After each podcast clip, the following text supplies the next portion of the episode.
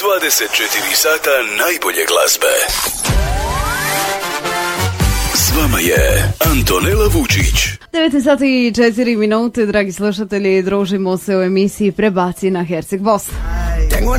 A mogu slobodno kazati, s nama večeras u studiju jedan pravi mali anđeo na zemlji, malena Ana Rita Puljić, djevojčica koja je već prije par godina podigla cijelu regiju na noge, danas je dobro, uh, ona boluje od uh, mišićne atrofije. Spinalne mišićne atrofije, evo tu je liječnica pa ona to da ne, da ne bi ja pogriješila. Drage moje cure, e, dobro vam večer i dobro mi došle. Dobro večer. E, ja ću prvo pitati Ana Ritu. E, Ana Rita, kako si mi? Dobro. Dobro, e, onda kad si prvi put gostovala kod mene, sad smo o tome pričali, bila si jako mala, pa hajde mi sad reci e, kakvo je sad stanje, što se to promijenilo od prije e, četiri godine, ako se dobro sjećam. Jesi sad dobro? da, Da. E, reci mi, ideš li u školu? da. E, što ti je najzanimljivije u školi? Pa većinu stvari. Većinu stvari, a koje su to stvari? Tjelesni vjeronauk, Mhm.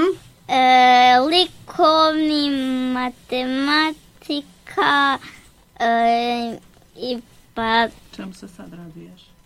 engleskom. U engleskom, je li to istina? Da. A je li mi znaš nešto reći na engleskom? Pa mm, neke da stvari. Znaš li sad pozdraviti recimo naše slušatelje na engleskom jeziku da im kažeš e, dobra vam večer?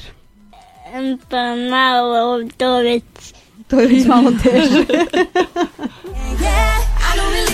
E, Marija, evo, čuli smo Ana Ritu, ona je zaista dobro, koliko vidi, možda slušatelji to i ne vide, ali evo mi ovdje vidimo da je ona stvarno dobro. E, prošlo je to teško razdoblje, tako ću ga nazvati. E, kakvo je stanje sada? Pa evo mi moramo reći da je super. Stvarno prezadovoljni smo sa napretkom koji smo imali e, nakon prvih šest spinraza i nakon toga ide ono stanje održavanja e, njene motorike. Ona prije nije mogla ni, niti se hraniti sama, niti pisati. Evo sad sve to sama može tako da smo stvarno prezadovoljni i presretni sa svim, e, sa njenim napretkom. E, završila evo prvi razred, sve je super prošlo i ono što čega smo se najviše bojali da neće moći pisati, ali ona ipak najbrža bila u razredu i sve super usvojila, evo. E, Ana Rita, je li znaš još uvijek pjevat? Ono, sjećam se da si tada voljela pjevat, a ne mogu se sjetiti koja je pjesma bila u pitanju, ali dobro se sjećam da si nam nešto pjevala u eteru. Kakvo je stanje sad što se tiče pjevanja? Pa, ako me neko pita, m- mogu. Ajde da čujemo, ja te sad pitam. Pa, koju pjesmu? Koju god ti želiš, da malo slušatelji čuju kako ti znaš pjevati. Pa, ne znam baš koju. Ne znaš baš koju bi, ajde možemo li mi nešto doktorice upitati dok ti smisliš koju bi pjesmu? Pa, nećem. Ja bi, ja volim da me neko pita. A ti- Čekaj, je li to ona od graše ako te pitaju ili ti voliš da te netko pita? Ne jednu. Ajde, može li ta od graše, evo ta mi je palo na pamet. Pa, ne znam koju. Ako te pitaju. Ako te pitaju, moje ljubavi, hm? Može li ta? Pa, malo se stidi. Malo se A malo se stidiš. Dobro, možda razbiješ e, dremu dok upitamo e, doktoricu, ona se sigurno ne stidi. Hm? vidjet ćemo. E, neuropedijatar Ana Boban e, Raguž, e, doktorice, evo još jedan put e, dobro vam večer. E, Ana Ritaj, dobro, vi ste pratili cijelo to liječenje. E, kakav je život djece koja e, boluju od e, spinalne mišićne atrofije? Pa evo, dobro večer svima. Prije svega, stvarno bi iznimno, iznimna mi je čast biti sa ovako jednom dragom djevojčicom koju već dugo poznajem ovdje u studiju.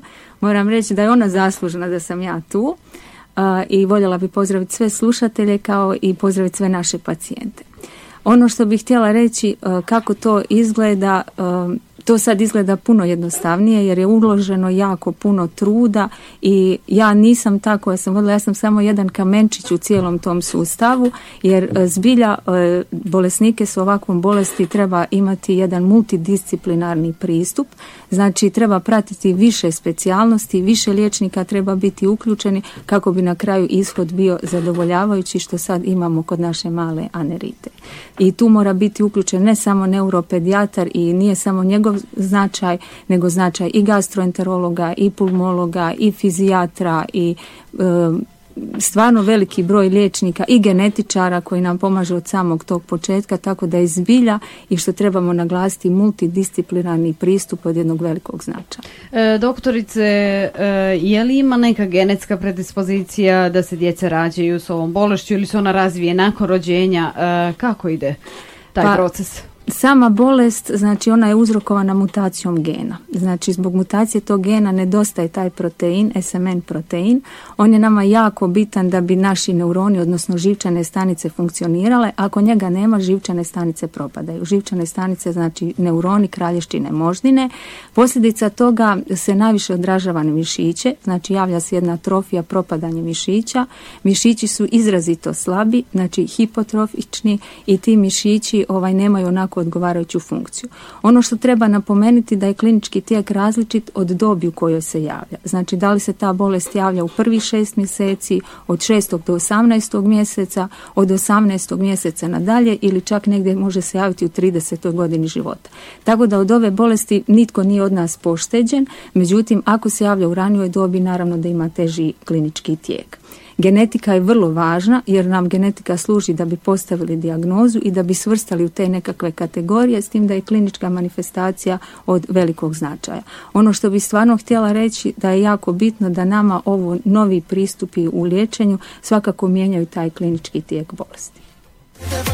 E, Marija, evo vi ste prošli e, cijelu kalvariju, tako ću reći, e, sa naritom od e, dijagnoze preko liječenja. Što je najteže, odnosno s kakvim se sve problemima roditelji suočavaju, roditelji djece koja boluju od spinalne mišićne atrofije? Pa evo kako je doktorica rekla, sad je sve to puno lakše, zato što postoje već tri lijeka za ovu bolest. E, kad je Ani postavljena dijagnoza 2017. tad još uvijek nije postojao nikakav lijek i ono što su nama rekli da će ona do kraja svoje druge godine završiti na respiratoru. Um, za Anu je potrebna 24 satna briga. To je ono što nas roditelje čeka, znači svakodnevna borba. Um, problem u našoj državi je nedostatak higijenskih potrebština, uh, sreća, pa ni nisu potrebni ni kateteri, ni, ni evo doktorca sve zna što, je potrebno uh, za teže stadije ove bolesti, uh, ali kod djece koja su, kod kojih je uznapredovala bolest, to jest na respiratoru su već teško je zato što nemaju jednostavno ne dobivaju dovoljno od zavoda tipa kanila, aspiracijskih ovih nastavaka i svega. Tako da su potrebna financijska sredstva od samih roditelja kako bi održavali svoje dijete na životu. E, doktorice, evo čuli smo Marino iskustvo, e, no što je s iskustvima drugih roditelja, e, kao što je sama kazala, malo težih slučajeva? Evo ja moram reći, na sreću je da mi sad nemamo trenutno bolesnika mali koji boluju od tog težeg oblika bolesti. E, to nam je, ajmo reći, nekakva sreća, međutim mi sada imamo jako veliko opterećenje sa dijagnostikom, u smislu da s tom dijagnostikom neoprostivo nam je veliko kašnjenje u postavljanju dijagnoze. Prije nekih 5-6 godina kad je bila problem sama dijagnoza, onda smo se mogli izlačiti jer nema mogućnosti liječenja. Međutim, danas mogućnost liječenja postoji i da bi upravo spriječili te poteškoće kod roditeljima, palijativna skrb za takvih pacijenata nije jednostavna, međutim lijek koliko god da je teleskop spriječit će takvu tu palijativni tretman koji u biti ne dovodi do poboljšanja nego samo palijativni tretman. I to je, tu trebamo na to misliti i evo još bi jednom naglasila i mi stalno pričamo kako je ovaj mjesec svjesnosti spinalne mišićne atrofije, da moramo biti svjesni toga da se napravi dijagnoza pravovremena, da to bude u interesu i nas liječnika, da bude u interesu i zavoda i da bude u interesu samih pacijenata. Jer mogućnosti liječenja, kao što smo već i mamu čuli, postoji već širi širi ovaj spektar mogućnosti liječenja i tako da imamo izbora u odnosu na nekih 5-6 godina ili čak 10, da ne kažem nekih 20 godina. E, Marija Anarita se liječila u Republici Hrvatskoj, ako se ne varam, je li tako? Jeste, jeste na Rebru. I kako, kako je išao taj tijek? Morali ste voditi iz Hercegovine u Hrvatsku. E, tko vam je pomagao? E, možete li evo malo detalja nam ispričati? pa evo, znamo svi da smo prošli te sve akcije za skupljanje za njeno liječenje. Ostalo je bilo na nama. E, mi smo išli svako četiri mjeseca u Zagreb, e, dva tjedna prije e, samog primanja lijeka smo išli na procjenu da se vidi njen napredak, nakon toga bi išli ponovo, znači svako četiri mjeseca je bio dva puta odlazak u Zagreb. To su velika financijska sredstva koja se moraju izdvojiti, ali evo, hvala Bogu to je i za nas. Eh, ona već dvije godine prima eh, lijek Rizdiplam, to je u obliku sirupa. Eh, ona svaki dan dobiva taj sirup i mi ga preuzimamo u našoj sveučilišnoj kliničkoj bolnici. Tako da, ako ništa, sad smo oslobođeni Zagreba. Oslobođeni Zagreba, dragi slušatelji, ukoliko i vi imate neko pitanje, možete nas pozvati na besplatan broj telefona 0800 833 19 sati i 20 minuta, dobro večer još jedan put svim slušateljima Radija Herceg Bosne, družimo se u emisiji Prebaci na Herceg Bosnu. Ja se nadam iskreno kako ste i vi prebacili na Herceg Bosnu, danas s nama malena djevojčica Ana Rita Puljić. Njena mama Marija te liječnica, neuropedijatrica Ana Boban Raguš. Ana Rita voli od spinalne mišićne atrofije, e, no ona je jako dobro. Ana, reci mi, molim te, kako se slažeš sa bratom? Pa, nekad se slažemo, nekad ne. A zbog čega se najčešće sukobite? Pa ako jedno nešto smeta i to. I na primjer to je malo bilo danas. A, da, a što se dogodilo danas? Hoćeš podijeliti s nama? Pa ja malo bila se igrala, on se dere i malo mi smeta. Ti si igrala, on se dere i tako ti smeta. A koliko on ima godina, hoćeš nam reći? 11. 11? A, pa on bi tebe trebao slušati, a ne ti njega, jel tako? Pa ne znam. A kako to kad škola krene, kako ti možeš, da li ti da učiš? Pa on će sada krenuti stolac, ja ću još biti na hodovu. A ti ostaješ na hodovu, on ide na stolac, pa je to malo lakše, jel da? Pa nije, on je čak i pomagao kad smo išli u školu. A čak ti je pomagao? Pa u čemu ti je Mila pomagao? Da, on mi je bi, do, on bi nekad malo preuzeo dok ne bilo mame, donio bi sokić, nekada bi zaboravila i mami sendvič. Pa super, a je li ikada on onako uzeo da ti napiše zadaću, a da mama to ne zna? Pa nekad bi mi malo pomagao. Nekad bi malo Kad bude na poslu. Mm, e onda ga ipak, je li ono Gaba ga zoveš? Kako ga ono zoveš? Gaba. Gaba, vidiš kako se ja sjećam. Znači nećemo ga onda puno kritizirati. Ipak je Gaba dobar. Pa da. Pa da. Samo je normalno da se malo brat sestra ne slaže. Pa normalno, naravno da je normalno. Pitat ćemo doktorice, ona je pedijatrica pa možda oni bolje znaju kako idu te jeli, ovaj, kombinacije braće i sestara u, u toj dobi. A rekla mi je bilo jedno malo da se on i Viki malo bilo svađali prije. Jao, ja, ma neće, me nećete se vi više svađati, jel tako? To malo raste, no nećemo. Pa nećemo, ma ti njega tamo na hodovu izbaci. izbaci. Može li? Pa ja mislim da bi on još išao na hodova u mora. Pa i ja. E, doktorice, recite mi, molim vas, evo, e, kakva je mogućnost, odnosno kolika je mogućnost normalnog života djece koja boluju od spinalne mišićne atrofije?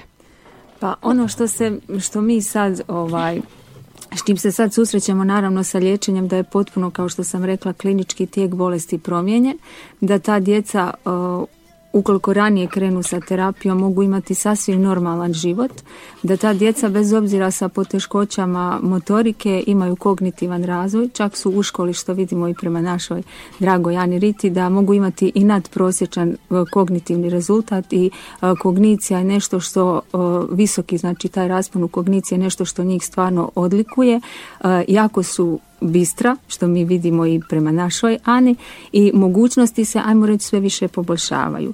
Tako da ako krenemo na vrijeme s terapijom, mi smo čak na jednom simpoziju imali predavanje gdje su nam prikazali dvoje blizanaca. Moram priznati da u toj prostoriji bilo, pa svi smo bili neuropedijatri, bavili se neurologijom dječjom prikazali dvoje djece od koje je jedno bolovalo sa spinalnom mišićnom atrofijom, a drugo nije. E, dijete je primilo u desetom danu života spin razu i krenulo je sa terapijom.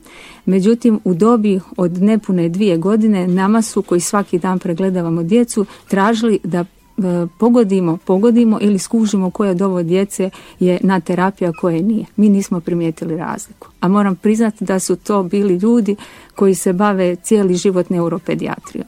Tako da ja se nadam da će u budućnosti ići šta više, znači stepenica, svake godine stepenica više prema jednom normalnijem životu. E, Marija, evo mi kad vidimo Anu Ritu, kao što je rekla i doktorica Boban Raguž, e, ne bi se na njoj rekla da i oček boluje. Ona je pa pričalica, ovako kad sjedi, zaista da nema kolica, to bi bilo ono... E to je jedino, kad ona sjedi ovako bilo gdje u kafiću i to niko ne, ne primjećuje da nešto nije u redu pogotovo što je ona kao odvjetnica non stop priča i ne gasi se. Pa čak i rečenica rekla da sam pričao pričalica. Pričao pričalica ti učite. A znaš na koga ti mene asociraš, sad ti moram reći. Sjećaš se ti, a možda si ti mala još bila, ali vjerujem da se doktorica i mama sjećaju neko vrđave sju onog nekog finog filma s onom jednom lijepom djevojčicom kovrčavom. Pa malo, malo se Nekako se Marica sjeća, a uše ne sjeća. Mama je spominjala. A mama ti je to spominjala. A reci mi još, što ti još učiteljica kaže kad ti dođeš u školu? Pa, ne znam, pa sva, kom, ne, kao da ono ne mogu korati, to normalno je u školu. Da, to su svi dobro prihvatili, stvarno, ono, nemamo nikakvih problema, djeca su divna prema njoj, čak čak se počinju svađati koje će pomoći da, da je provoza malo i tako. No, da, bilo jednom ko će se igrati sa mnom, bilo vozali i bilo se svađa prijatelj. Ja će malo provozati, ja će malo. Se hoće da te malo provozaju, jel? Da. Pa, je. pa smo se onda nekako u kolonu onaj stavili pa smo pjevali malo se vozali. A vidiš, opet ste pjevali. A šta ste pjevali? Išli smo u Afriku da sadimo papriku. U Afriku da bi sadili papriku. e, doktorice, evo recite mi, kad roditelj jedan jeli, dobije dijagnozu da mu dijete boluje od spinalne mišićne atrofije, e, što mu savjetovati? I kako ga na neki način možda utješiti? Jer ipak je to onako na prvu e, jako zastrašujuća dijagnoza. Pa ovako moram reći za spinalnu mišićnu atrofiju e, usporedba sad i prije mm. nekih 5, 6, 7 godina priopćiti tu vijest je apsolutno ogromna razlika jer mi sad vidimo jedno svjetlo na kraju tunela. Moram priznat, e, ja sam sretna ako se ta dijagnoza postavi prije petog mjeseca života, odnosno ako se ta dijagnoza krene se sa liječenjem prije petog mjeseca života, jer su tad uspjehi liječenja je značajno veći. E, naravno da nije svejedno priopćiti tako neku tešku dijagnozu s kojom se treba boriti. Evo znamo i, i od naše male djevojčice koliko to nije jednostavno, ali nije nerješivo jer vidimo svjetlo na kraju tunela. I tu se, zato se moramo boriti. E, nažalost, ja moram reći da sada možda malo i više radimo tu dijagnostiku iz opreza.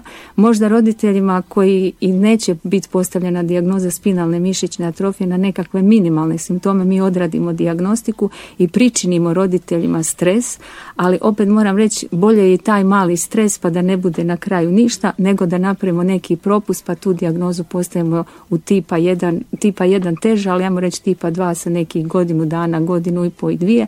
Iako se to u cijelom našem životu ne čini nekakav veliki razmak od par mjeseci, ali ti par mjeseci su iznimno, iznimno bitni radi početka terapije. I kao što smo već rekli, postoje tri mogućnosti, moram reći da već postoji genetska terapija koja se daje u roku od dvije godine, međutim na našim prostorima još nije tako terapija do kraja uhodana, iako postoji, evo rizni plan se daje, spin razu još uvijek ne provodimo, ali nadam se da ćemo uskoro proći registracije i da ćemo početi sa spin razom. E, recite mi, je li postoje neki e, prvi simptomi, tako ću ih ja laički nazvati, e, u kojima roditelj može prepoznati neke naznake bolesti? Pa kao što sam rekla, ako je dijete mlađe, teži su simptomi i onda takve simptome ne može niko od nas ignorirati, već dijete ako je tip 1 neposredno nakon poroda je hipotono, završava na respiratoru, ne može se vrlo jednostavno skinuti na respiratoru u onom nekom očekivanom vremenu i tada vrlo lako mi posumnjamo da se radi o spinalnoj mišićnoj atrofiji tip 1. Ono što je nama najveći problem jesu tip 3, tip 2. Tip 3 ima blaže simptome, dijete možda ima nekakve poteškoće u hodu, nestabilnosti, često pada, onako je dosta nespretno i nakon toga mi u osnovu genetike zaključimo da to ipak nije teži oblik nego lakši.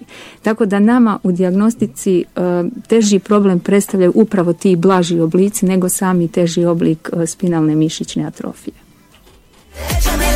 E, Marija, e, kako ste se vi osjećali? Moram, vratiti, moram vas vratiti u to bolno razdoblje. Sjećam se te emisije koju smo radili prije 4-5 godina. E, jedna od emotivnijih imeni osobno, zaista ne laskam, ali to je bilo onako jako stresno i jako bolno. Jest, nažalost.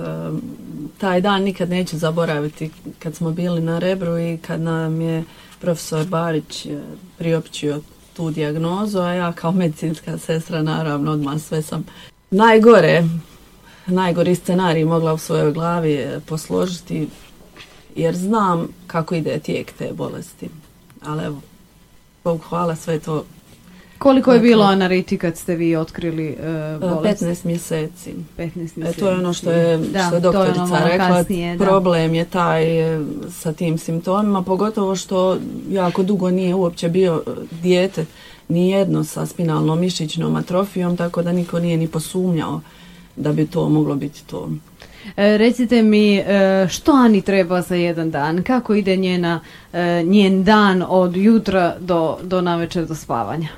Ovako, ujutro buđenje, mi malo pazimo na njenu prehranu, malo više gledamo da je to proteinska hrana, ovaj, iako ona naravno kao dijete svako odrasta traži malo slatkiša i tako tih, ali ona stvarno, ne, ono, nemam riječi za nju, uh, i odgovorna i razumna, tako da se ono jako dobro e, i lako dogovorimo s njom.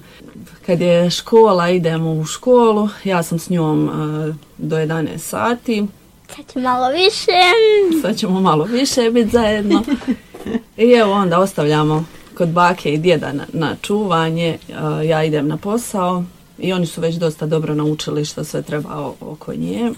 I da malo moramo ležati poslije školu. I da, moramo malo više ležati, odmarati, čuvamo kralježnicu od skolioze. I na večer ona spava na nivu, na invazivnom ventilatoru.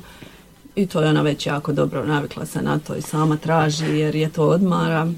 Jer to je to otprilike. Uglavnom znači ona je se dobro navikla na, na svu terapiju. Pa jeste, uglavnom svi smo stvarno u kući odlični, ono, sve funkcioniramo, čak i Gabriel, e, njemu je 11 godina, on je toliko odgovoran da nemam riječi, ono, preponosna sam na njega.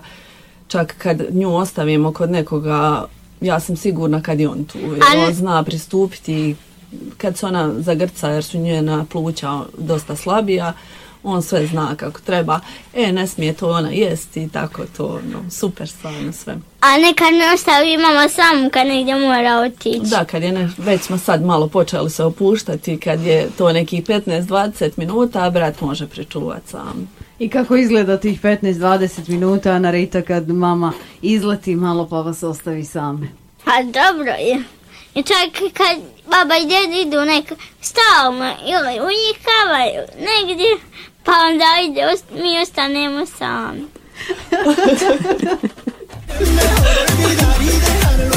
I ti ostane sama. E, onda ćemo mamu malo, je li tako? A to baba, baba i deda, jel? A baba i deda, a, Kad oni čuvaju. a, kad baba i deda čuvaju, onda je tu. moraju kavu popiti, šta će? Pa tako i ne redoslijed.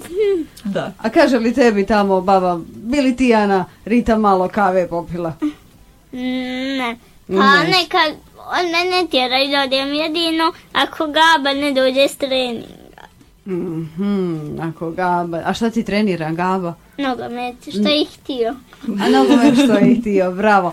A ja sam čula, jedna tamo ptičica mi je javila kad si ti trebala doći kod mene ovdje u goste, kako ti jako voliš Miki i Mini Mouse. E, ja ne znam je li to istina, je li ta ptičica dobro prenijela informaciju ili ipak nije. Pa, pa nije pogriješila. Nije eto vidiš da je ona meni dobro šapnula, došla mi na prozorčić i rekla Antonella, Ana Rita voli jako Miki i Mini Da, Mouse. i učiteljica to zna. I učite, pa ko još to zna? Pa ona moja prva učiteljica. A prva, imala si prvu i sad imaš drugu, jel? Pa, točnije, već puno ljudi, svi ljudi znaju za to. A svi A ljudi... tu je malo žalosna bila, zato što je se mijenja učiteljica. A zašto dobro voliš Miki i Mini Mouse? Pa ne znam, kad bi bila mala, pa drag mi je bio i gledala bi ga većinu put dana. A hoćeš li ti reći našim slušateljima ovaj, kako bi izgledao tvoj dan, kako si se ti osjećala kad si bila u bolnici? Pa na početku i nisam baš dobro, ali kad sam s mamom sve u redu. Kad si s mamom, jesu te bolili ono tamo što su te bockali, pa ti dali? Da, srećom pa su ima dali ona lijek, ja, ja bi se izmučila. Izmučila bi se da ti odmah nisu davali. A kako ti se sviđala doktorica uh, Ana, evo i ona se zove kao ti, nećemo, a i sad rećemo samo ime. Pa onaj, mm, kako ja kažem, pa da, dobra je. Dobra je. A jesi ti imala neku svoju omiljenu liječnicu? E, Čuli smo od doktorice kako si imala jako puno liječnika. Pa to je problem, ne sjećam mi se ni pola. A ne sjećaš se nije, pa bitno je da se ti sjećaš glavne koje je ovdje ispred tebe, pa ostale Da. ćemo i zaboraviti, jel tako? Ko ti je za aparat? Lesko! Lesko, ma koji Lesko ili Josip? Da. Je li Josip Lesko? Da. A, pozdravljamo doktora Josipa Lesku. Voliš li Josipa? Mhm. Šta ti on kaže? Pa on bi me uvijek zabavljao kad bi ga vidjela. Na koji način, je li on tamo nešto? Pa malo je šaša.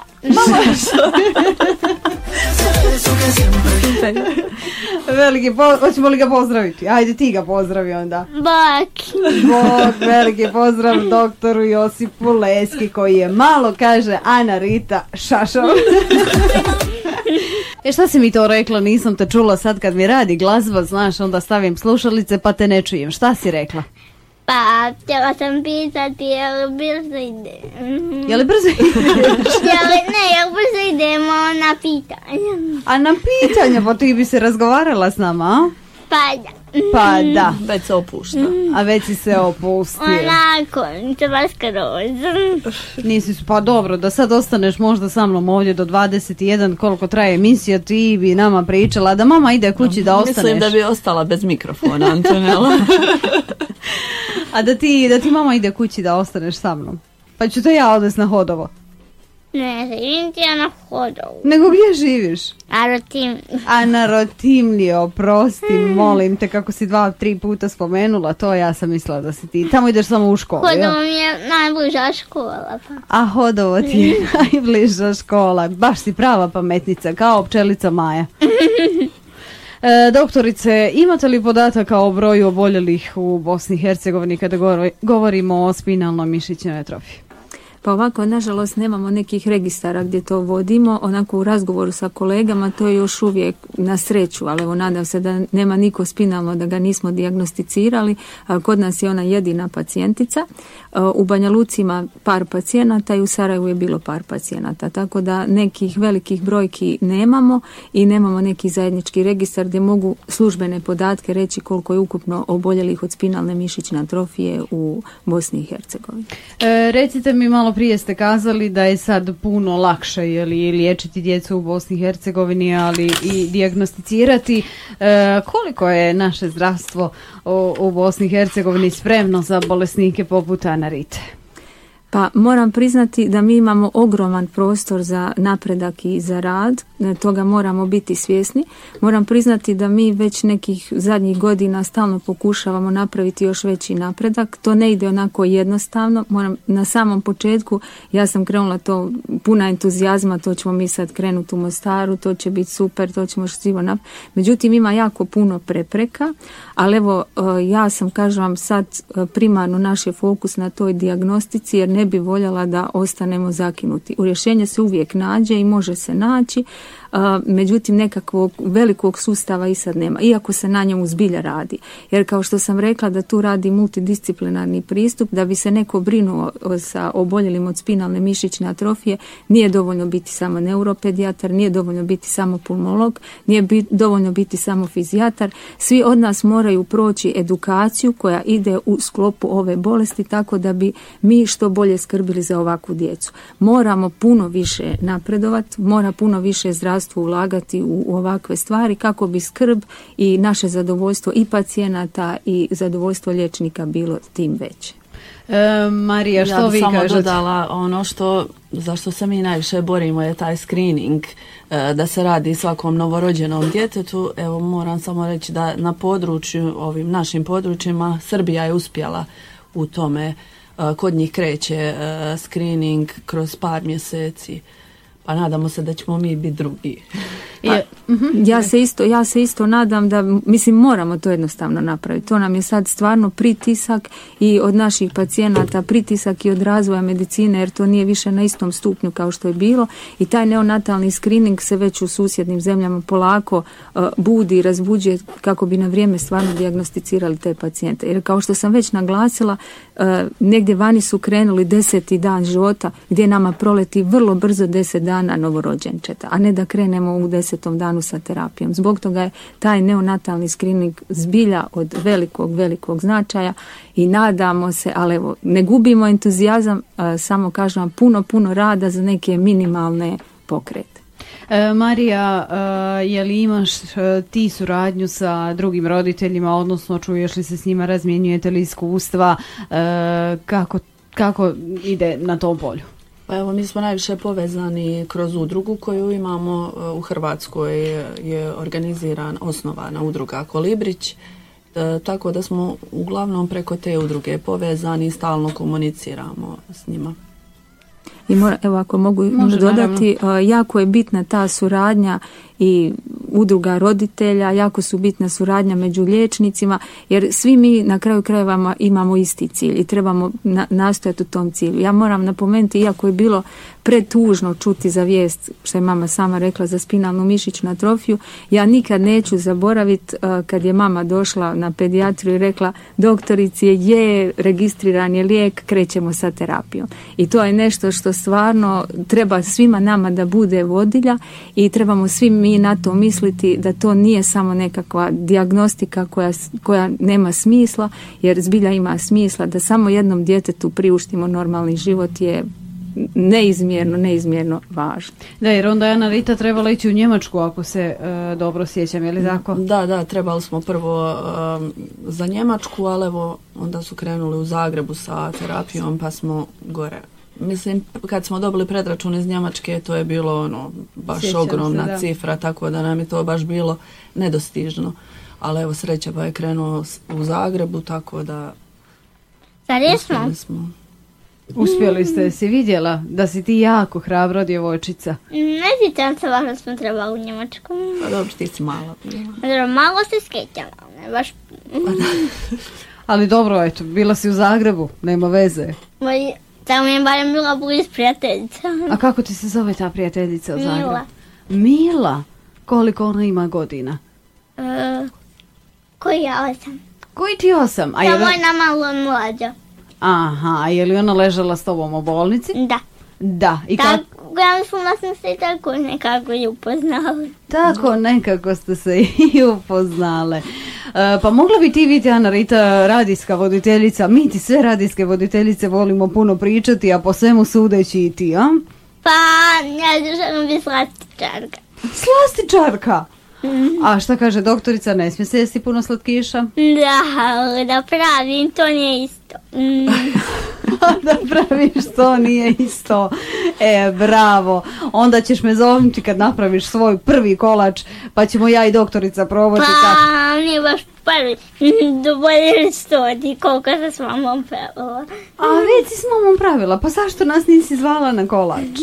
Pa nismo mi znali da vi volite slatko. Pa mi ćemo sutra trenirati puno više da, bi, da bismo sve kalorije potrošili. Samo ti nas zovni, jesi čula? Da. A i mi volimo jako ovu djevojčicu koja je večeras e, s nama u studiju. Ana Rita Pulić, prava mala zvijezda, djevojčica koja boluje od spinalne mišićne atrofije. E, tu je s nama i njena mama Marija, te liječnica neuropedijatrica Ana Boban Rakuš. Ana Rita, e, što ćemo još za kraj? Evo vidiš, e, morat ću te pustiti već je skoro 20 sati pa da mi ne bi rekla kako sam te previše ovdje iscrpila. Nećeš mi više htjeti doći. Moj tjeću. A htjećeš? E dobro, onda mi je odmah lakše. E, reci mi, što bi ti poručila za kraj svim svojim prijateljima e, koji su sad recimo e, nažalost u bolnici? Pa ne znam, je to neki prijatelj u bolnici. Pa evo da slučajno možda su u bolnici. Pa želim brzo poravak. Brzo poravak i da će sve dobro proći kao što si i ti dobro prošla. Da. Hoćemo i mi to poručiti. Da. A želim čestitati svojoj prijateljici Mili rođendan. Mili rođendan, dobro. Hoćemo li za Milu pustiti e, neku pjesmicu sretan rođendan pa da joj ti malo otpjevaš? Može. Može. Mogu li fantomi i sretan ti rođendan? Pa ne znam baš ko Ono, sretan ti rođendan. Može. Evo vidiš kako se sjećaš. Sad ćemo mi ugasiti ovu moju podlogu. Ja ću pustiti malo fantome. Evo ga, čuješ li ih? Aj ti pjevaj. Ti rođendan. Sretan ti rođendan. Sretan ti rođendan. Sretan ti rođendan. Sretan ti rođendan. Sretan ti rođendan. Eto ga, bili su to fantomi, sretan ti rođendan. Kako si rekla da ti se zove prijateljica Mila, jeli? Da. Eto, draga Mila, sretan ti rođendan od cijele ekipe A. Radija Herceg Bosne i koga još? Ona isto ne može hodat kao ja. A ne može ni ona hodat kao ti, ali ja vjerujem da ona to sad sluša i da je jako sretna što smo mi njoj ispjevali, odnosno što si joj ti ispjevala. Uh, sretan ti rođendan. Da. Hm? Hoćeš joj još nešto poručiti? Pa ne znam šta bi. Ne znam baš šta bi. Mm. Ne znam šta bi. Pa dobro, možda kad se ugase svi ovi mikrofoni, onda ćeš znat što ćeš joj poručiti, jel tako? Pa ne baš. Pa ne baš preko mobitela poslati. Poslat ćemo. Eto, rekla je mama da ćeš preko mobitela i onda poslat nešto joj snimi lijepo. Hoću, Eto. I reci joj da si joj čestitala putem etera. hoću. Hoćeš, dobro. E, evo, došli smo skoro do kraja našeg večerašnjeg razgovora. E, doktorice Boban Raguž, što biste vi poručili e, svim roditeljima, ali svim malim pacijentima koji boluju, nažalost, od spinalne mišićne atrofije? Pa evo, ja bi poručila da svi budemo hrabri, da težimo svaki korak naprijed, jer svako veliko putovanje počinje jednim malim korakom prema boljemu i nemojmo nikad zanemarivati ni bilo kakav jedan mali korak, jer uvijek to dio nečeg velikog.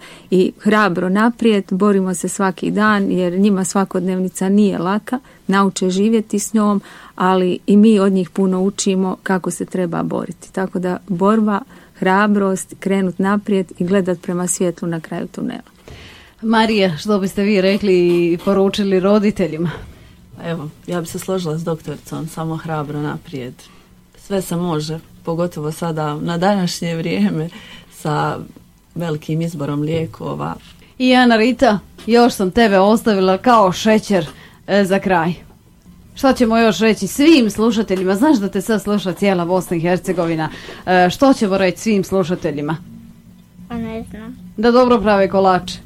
Mhm, da. Ali da ne jedu puno slatka. Hoćemo im to poručiti. Da. I da se čuvaju. Hm? Da. Jel tako? Da. I da pjevaju, da budu veseli, da budu razigrani, tako Da. kao što si i ti. Da uživaju. Pa ja jesam razigrana dijete. Pa ti jesi razigrano, pa zato ja kažem i oni bi svi trebali biti razigrani, tako će biti puno veseliji i svima će nam biti svakodnevnica puno bolja. Šta si rekla? Da uživaju u životu. Da uživaju u životu. Hvala ti mila moja djevojčice, evo što si došla, što si imala strpljenja da budeš ovdje s nama e, sat vremena. Hvala i mami, hvala, i vama doktorice na, na gostovanju. Zaista mi je bila čast da sam vas opet ugostila i da je sve završilo u najboljem redu. Hvala Antonela na pozivu. Hvala. Hvala. Hvala također i lijepi pozdrav. I dragi slušatelji, to je bila malena Ana Rita Puljić, e, kovrđava slatka djevojčica. Evo vi ste čuli samo glasić, ali mislim da ste mogli i tekako dobro prosuditi ka- koliko je simpatična, koliko je pozitivna, koliko je jedno predivno dijete unatoč e, svim nedaćama i poteškoćama koje je prošla od samog rođenja. S nama je bila i njena mama Marija, te liječnica, neuropedijatar Ana Boban Raguž. Još jedan put svim trima zahvaljujem se od srca na gostovanju u emisiji Prebaci na Herceg Bosnu.